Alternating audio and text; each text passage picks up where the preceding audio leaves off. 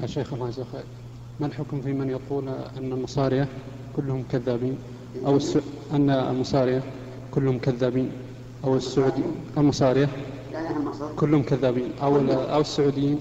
يعني هل تعتبر من العي... من الغيبة؟ إذا قال القائل إن المصريين كلهم كذبة والسعوديين كلهم خونة فهذا يعزر يعني يؤدبه الإمام على قوله. لأنه كاذب في كلامه. لا شك أنه كاذب في كلامه. يعني لو قدرنا في المصريين كذبة وفي السعوديين كذلك كذبة أو فجره وما أشبه ذلك ليس كلهم.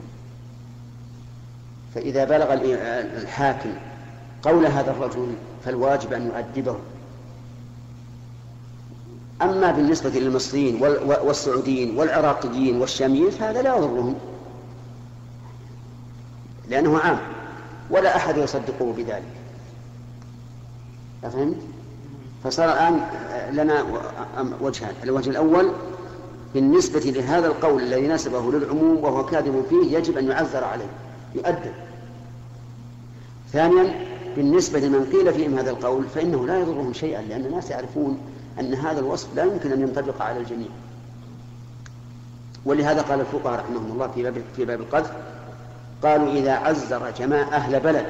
أي نعم قالوا إذا قذف أهل بلد بأن قال هؤلاء البلد كلهم زنات فإنه لا يحد حد القذف وإنما يعزر تعزيرا. لأن لأن هذا القول لا يؤثر شيئا في أهل البلد كلهم.